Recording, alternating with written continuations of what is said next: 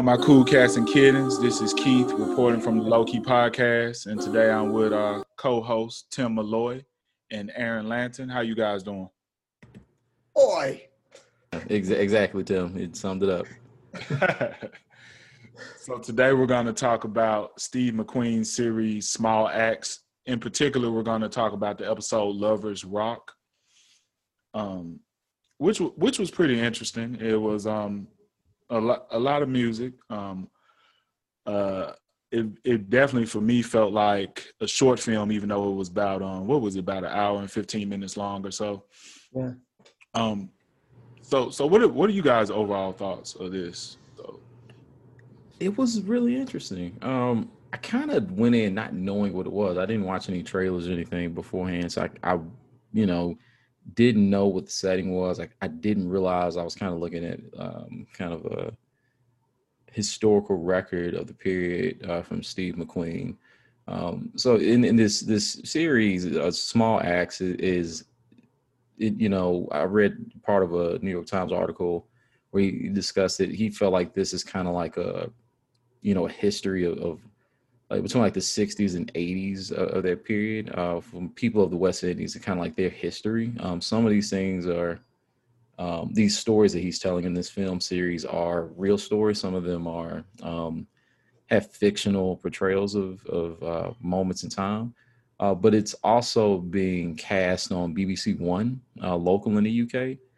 Uh, so it's you know meant to be in some way pretty uh, you know plain uh you know where people can kind of get into it and understand it but also like have the flavor of what it's like to be in the west indies. And what was really cool was you know even though you know i obviously wasn't alive at that time um there's so much that is still present of, of that culture of the west indies in new york city um, that, that i could recognize and having been around uh, some of those people to see that that's kind of passed down to their generation in the way that they um, kind of uh, talk to each other and their mannerisms and just you know they're very uh, they're just like a swagger about them and how they, they go about things like this this present and feels real um, in this moment. And, and that can be hard to do in, in a history piece a period piece in, in any kind of way but i just thought in that way you really feel like you're getting a true sense of what it was like back in that day. And I, I just thought that was really magnificently done. Yeah. And, and I, to add to your point, I also felt like it felt very um, reminiscent of the present. I mean, but when I'm speaking the present, I'm speaking me as a college student going to house parties. Yes, very much so. And and and that's that's what like like just you never know what's gonna happen that night you never know if it's gonna be a good night or a bad night. You don't know if you're gonna meet a woman, have a good time, or whatever. But it was just something about it that was so um even with this episode that was so authentic to that type of experience.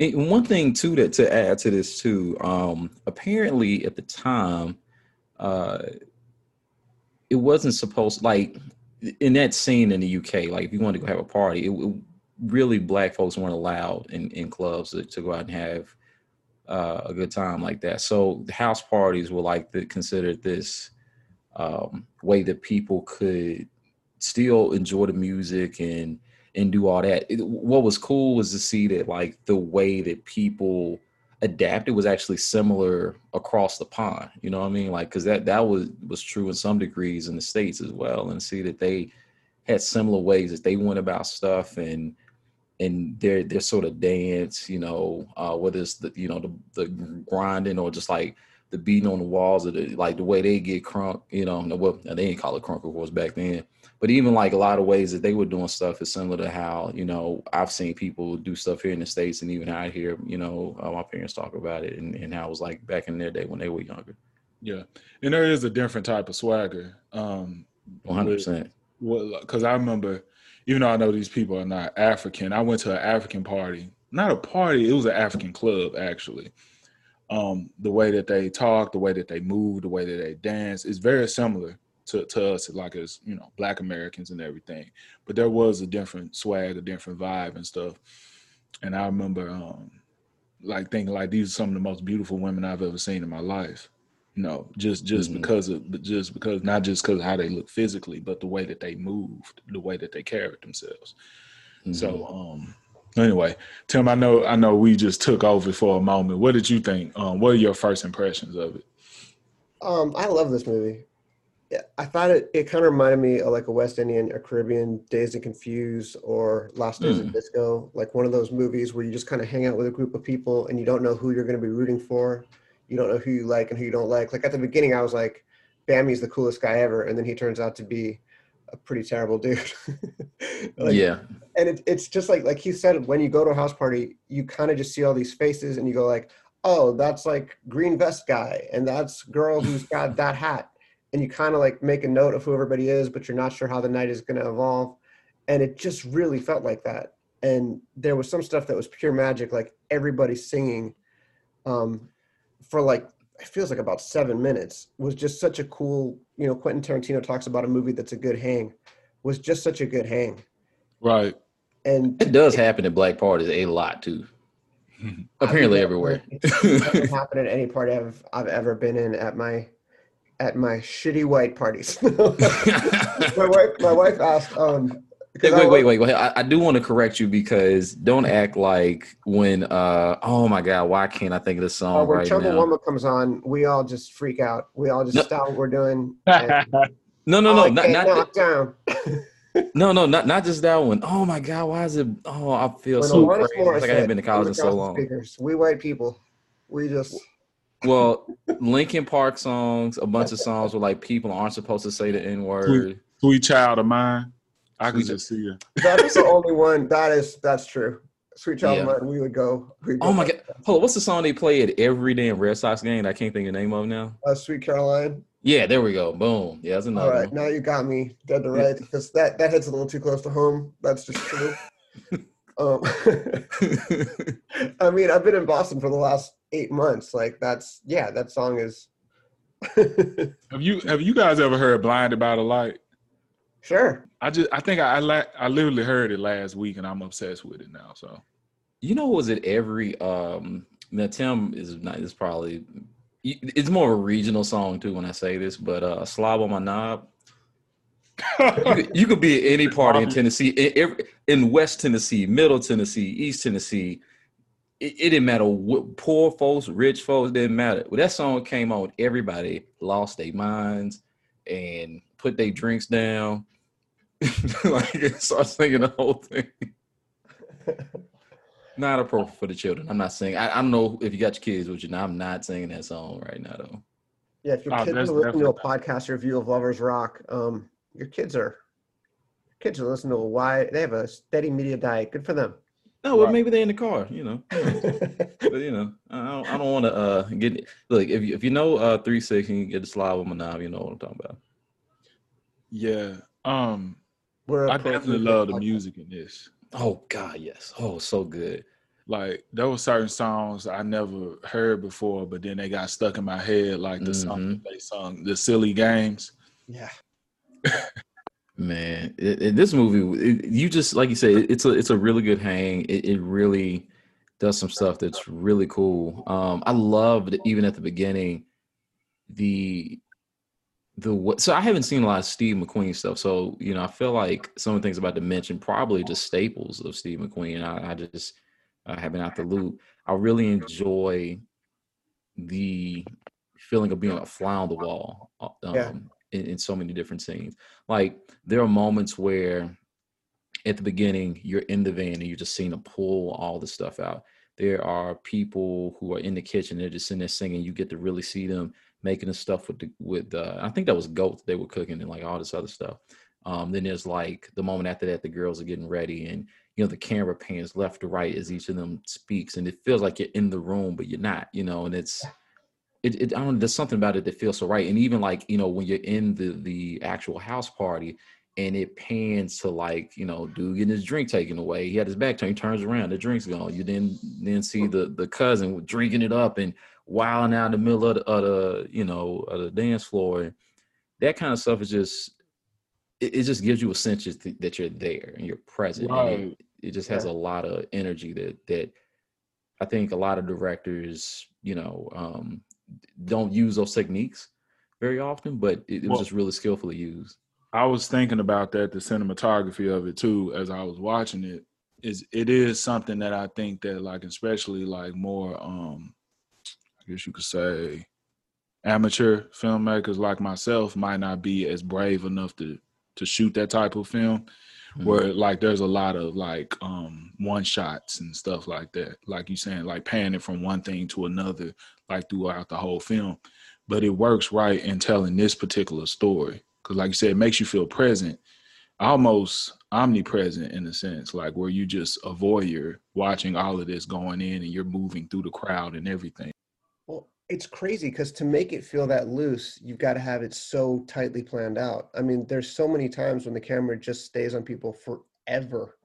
And to have people have it that scripted that they can make that work, I think was amazing. And I don't think it's that similar to his other films because, like, uh, I've seen Shame, I've seen Hunger, I've seen Widows. All of them are totally excellent. I've never seen 12 Years a Slave, um, which is bad on me because that's the one he got the Oscar for but uh, I thought it was just like a really unique, fluid, different kind of movie. And I've honestly never seen a movie that quite does this before. Like that has a really clear plot, but you don't know what it is until you're pretty deep into it.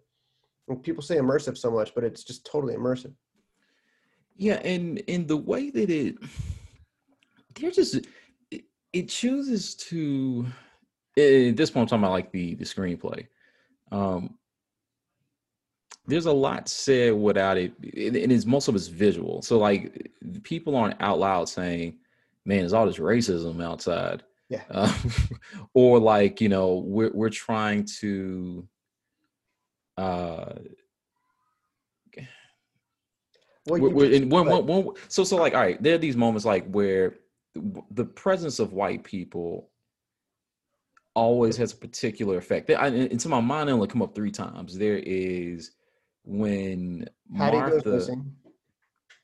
well i don't know if we say goes missing so Mm. patty leaves but Yeah. martha tries to go after her and then you know those guys kind of you know accost her and she goes back inside there's Yeah. also assuming these are white people i don't know for certain but when you know the cop is coming by Yeah. and martha's cousin is making a scene so he has to pull them in even though he wasn't gonna let them in just so you know they don't bust up the party and then the last sequence is when martha and franklin are at the auto shop and he's trying to woo her into whatever they're gonna do um, in the wee hours of the morning and then his boss comes in Yeah.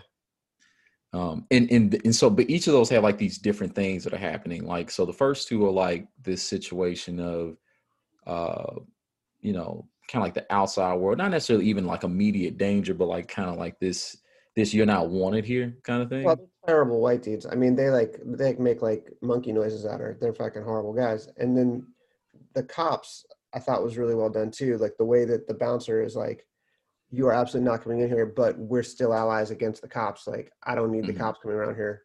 I'm pulling you in." And then the boss, well but the boss was interesting because he doesn't he doesn't try to embarrass franklin necessarily i mean he's a boss so a boss is gonna do I you know kind of do I do because franklin said it was his shot too yeah, Um, but he was like, you know, he said, "Don't be trying to bring your dollies." in.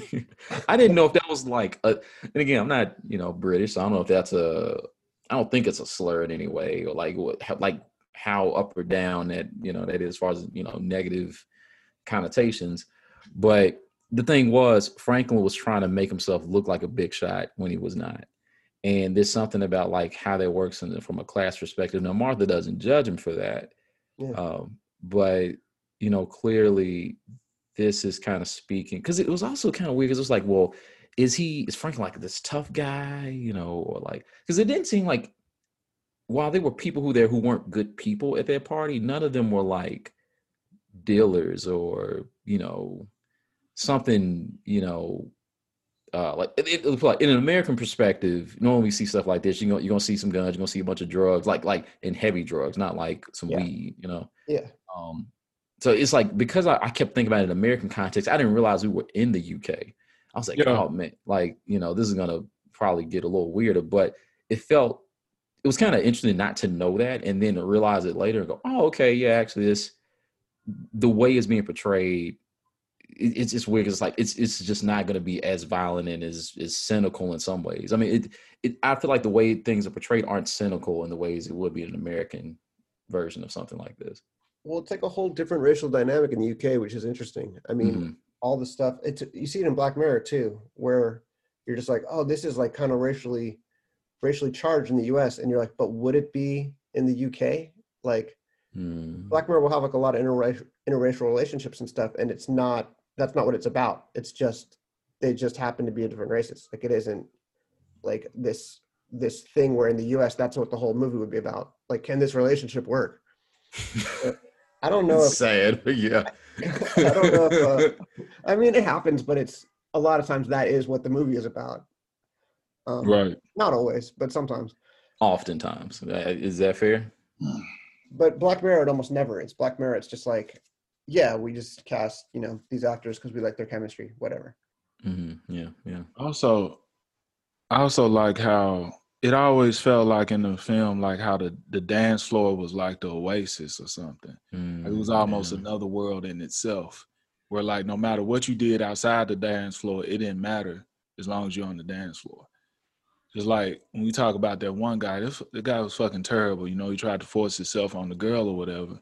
Yeah. Mhm. And you know, in any other film or any other thing that you might see, that guy would, I don't know, get his ass kicked or you just never see him again. You know what I'm saying? He falls off a building or, you know, he dies like a Disney character. I don't know.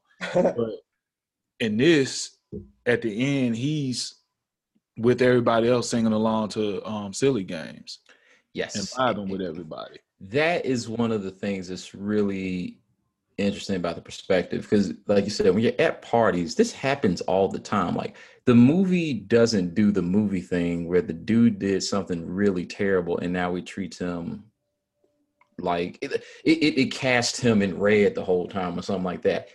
It treats you like you're a person there and you happen to witness that but then like the party kind of keeps going. And it's not that, that that it's making a judgment on that. It's just like that's what happens though I thought it was Yeah. so well done because like it's also 1980 when I think dudes are more are more disgusting and get away with it more often. Mm, Um, where like if we saw that at a in a movie now, we'd be like, that guy's a rapist. I, I would still that guy's an attempted rapist. Like I Mhm. think I would still say that. But I think in 1980, I don't think people would put it that way. I think people would go like, interesting I think people would be like, oh, he got a little fresh with her or something, and Right. they're Oh, wrong. that's Like, yeah yeah, yeah but- you're that, that's right yeah but it's so long ago. back then too. Yeah, but, but I think the way they handle it, where um, where Martha intercedes and does this great thing, but they don't they don't play it up like a movie moment. You know, they don't play it up like Mhm.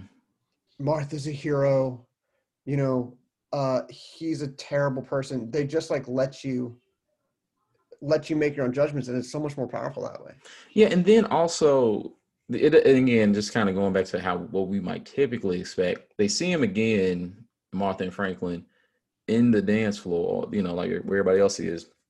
In a lot of movies now, they'd be like, "He's a rapist! Stop the music! We have to get him out of here." You know, it's like, like I said, that that's just not how people did things back then. Um, I don't know. It, that that is interesting. I mean, the the kind of culture is so different. I, I, I Um, think it's every culture too, though. I don't think it's like Right. this is how it was in West Indian culture. In the No, in no, the no, no. Yeah, yeah, yeah.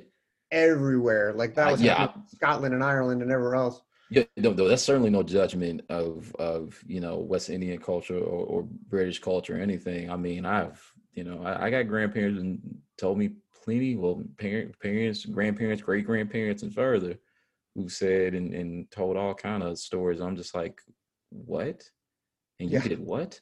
Or like I remember how um I remember my, my grandmother uh, used to tell my, my mom and my aunts like you know once you go into a, a room with a boy what happens is is you know that's your responsibility Yeah, I remember my dad that's- telling me yeah. about a coach who was like basically a child molester and everybody knew it. And Mm. they were they were just like, yeah, just uh, be careful around that coach.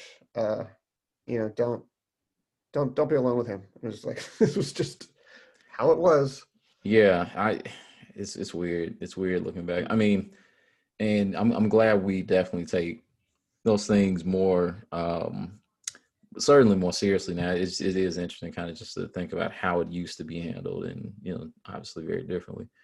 Um, That's But crazy. it's, it's also cool to see a movie that lets us, you know, talk this out as opposed to a movie that just harangues us and lectures us and tells us how we're supposed to feel about it. Because it's, Mhm.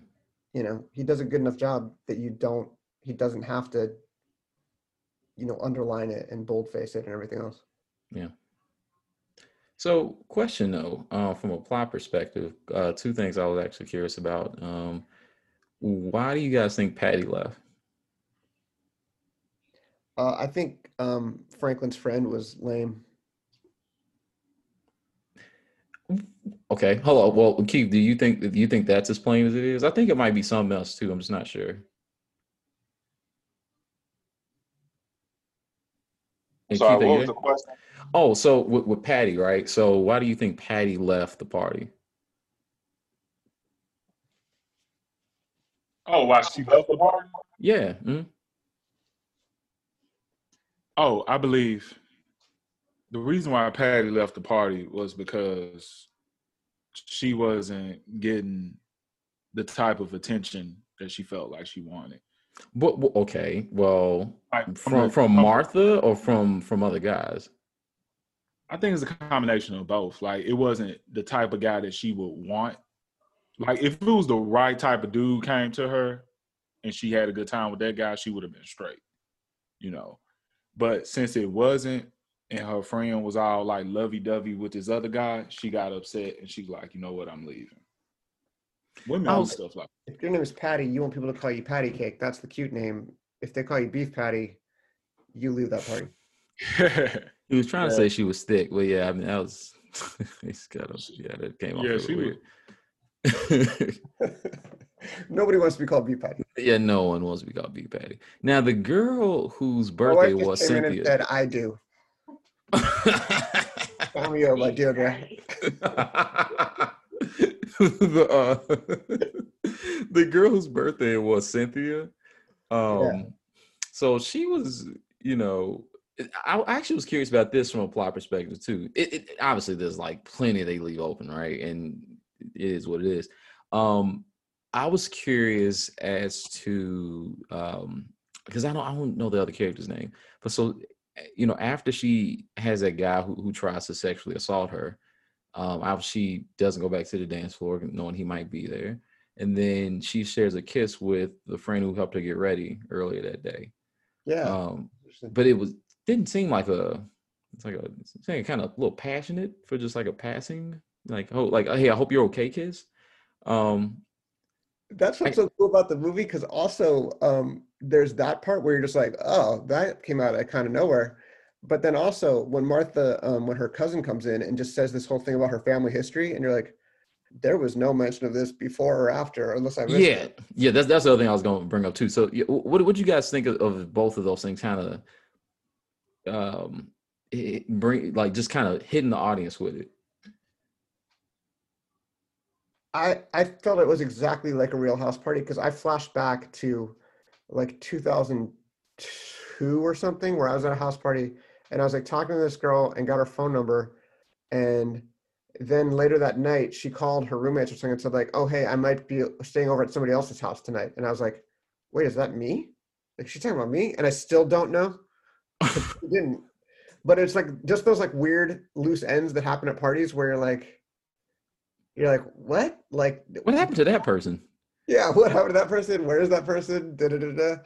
Yeah, Yeah, I, it, it was interesting. I, I I was like, oh, because you know what it made me think about too. Because I was thinking about it earlier. Because uh, so th- there's two groups of women in the movie. There's Cynthia and her friend, and then there's Martha and Patty.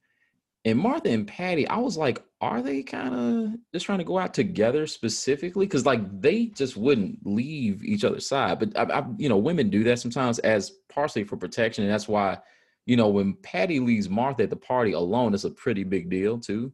Because Yeah. partially you stay together is is a group, so you're not, you know, so so you know, part partially for protection, so you know somebody, all that kind of stuff, so you're not leaving somebody alone. Um, I've known women to do that just Yeah. because they get upset. Yeah, Like, th- yeah, that too. Mhm, mhm. they'll leave their friend at the club. Some some folks do some. I think that's fucked up to do that, but You know, I've it seen it happen. Yeah, I've had it. I had people leave me. But you Like, what the fuck? No, I had I had a, a, a girl leave me, but I mean her friend left, and I had to take the damn girl home. Oh, I had a girl. I went to a club. I was 17. I went to a club with a girl. She was my ride. She left me. Now she didn't she didn't drive away, but like I didn't know what she was. And I was just there. I was present. I was a freshman. I'd been in college for like two weeks. I didn't know what was going on. It's That was of the all-time terrifying. attention moves of like, where did she go? Where's Jess? Everyone stop. What happened? Man, and I wasn't old enough to buy a drink. Nothing, man. Oh god, it was terrible. Uh, anyway. Uh, Yeah. Yeah. So another thing, my biggest thing that I love about this is that in a way it's kind of not about anything at all, but about a lot at the same time. mhm. And it doesn't follow like a more formulaic um I guess storytelling mechanism. Like I don't really know what the characters want. I don't I I don't really know too much about any backstories or motivations or anything like that. I just know that there's a party and there's all these things going on within this party. But and and it, one of those things where I was thinking like the script.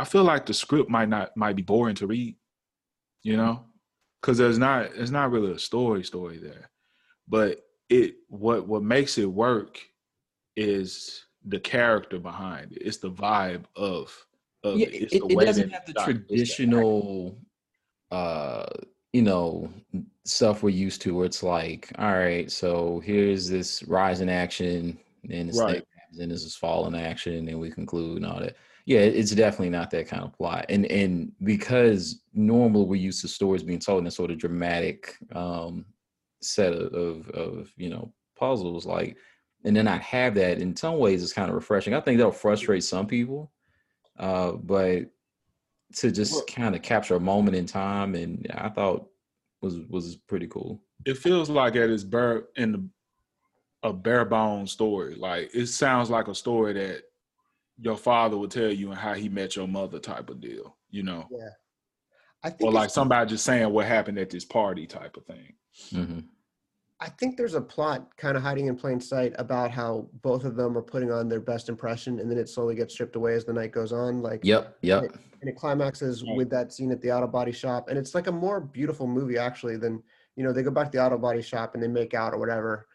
That's like one way to end the movie, but the fact that it ends with her knowing that he doesn't really own the body shop and that he kind of got embarrassed in front of her, Mm-hmm. and she still likes him and maybe likes him more and that they don't hook up i mean they don't like have sex that Right. first night. Like it sort of makes you think that this relationship is going to last for a while it's not just like a, a short-term thing for either of them Yeah, and and I even thought, um, you know, from a macro perspective, it is just kind of about this liberation, being able to be present with each other and safe, and and you know, like so, the songs are, if you listen to them, they're all thematically about something specific. I mean, so obviously the one that really stands out is about the, you know, don't waste my time, all that. But Yeah. then there's also the one about like the Mercury uh, sound, and like that one's about like a liberation of the heart and speaking to Jah Rastafari and all that. Mm-hmm. Um, you know, there's a lot there that you know culturally with with the West Indies I'm not as familiar with, but there's definitely a strong sense of of pride and and liberation present thematically, even though you know through my experience I don't understand it as much as many people would, you know, who who understand the culture and have, you know uh, lived it. So um I thought it was really powerful. I thought it was really good. Really happy to see know, how they did it. So um. Yeah. So any uh any closing thoughts as, as we wrap up? I don't know. I just it did make me wish I was at that party though. I know that. Well, you can create that party in your next movie, maybe. Yeah, it's it, but it's a be acting. I'm talking about literally being in the party.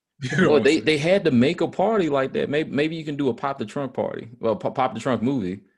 It would take one from one of the parties from Memphis. Capture a moment of time in the early two thousands. that'd be a good movie like a three six like a three six movie of just hey, look, they might work with you. 8Ball, get some 8Ball MJG in there too. You know, a Project Pat. You know, you know, this is look. It's mainly uh, Memphis folks. Now, I mean, they, I had to all be from that era if, if it's gonna be a period piece. But you know, they got an oscar they could get it done Of course, but yeah, that's true. They are movie makers, or or you know, uh, Oscar winners, I should say. But, um, so hey, I was gonna say, if y'all made it this far, um, please share the podcast. You must have liked it a little bit at least. Um, like um, us and, and give us a review on the different podcasting platforms. And Keith, please let the people know where they can find us on social media. Uh, you guys can find us on Facebook and also on Instagram at the Low Key Pod. Perfect. Well, we got another one coming up for y'all next week. Uh, we really enjoyed this one, and uh, can't wait to see you next time. All right, peace. Thanks, All right, everybody. see you.